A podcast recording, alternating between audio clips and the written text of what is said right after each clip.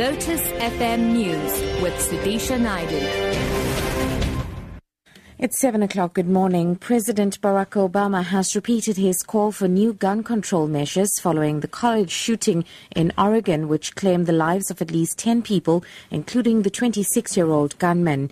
Expressing his frustration that such incidents have become a routine in the U.S., Obama says the laws that eliminate mass shootings need to be reviewed and implemented with greater urgency. We know that other countries, in response to one mass shooting, have been able to craft laws that that almost eliminate mass shootings. Friends of ours, allies of ours. So we know there are ways to prevent it. And of course, what's also routine is that somebody somewhere will comment and say, Obama politicized this issue.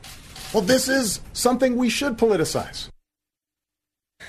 President Jacob Zuma will today launch Operation Phakisa, which aims to enhance the country's standard of basic education. Phakisa aims to give priority to poverty and unemployment highlighted in the National Development Plan. Busi Chimombe reports. The Operation Phakisa in education is envisaged to, amongst other things, address the need to train and prepare teachers to integrate ICT in their classrooms and change their teaching practices aligned to the ICT resources.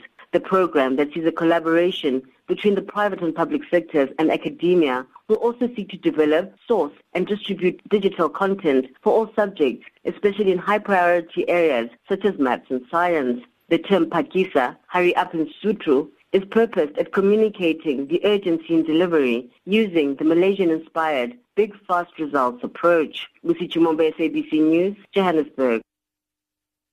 The DA has written to Finance Minister Nhlanhla Nene to demand copies of documents setting out the financing and feasibility of the government's nuclear power expansion program.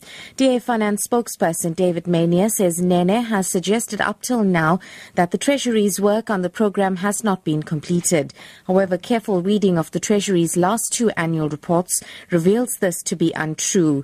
Maynier says transparency is essential because the program could prove a financial tsunami tsunami with significant financial risks for South Africa. Nene is on record as saying that if the program is unaffordable, he won't sign off on it. And finally, the City of Cape Town has urged SANRAL to act in a responsible and transparent manner following a High Court ruling halting tolling plans of the N1 and N2 highways in the Western Cape. The court has found that a comprehensive public participation process needs to be undertaken if SANRAL wishes to proceed with its plans. Mayco member for Transport Brett Heron says the road agency can either appeal the court's decision or shelve its plans and use money provided by government to maintain the freeways.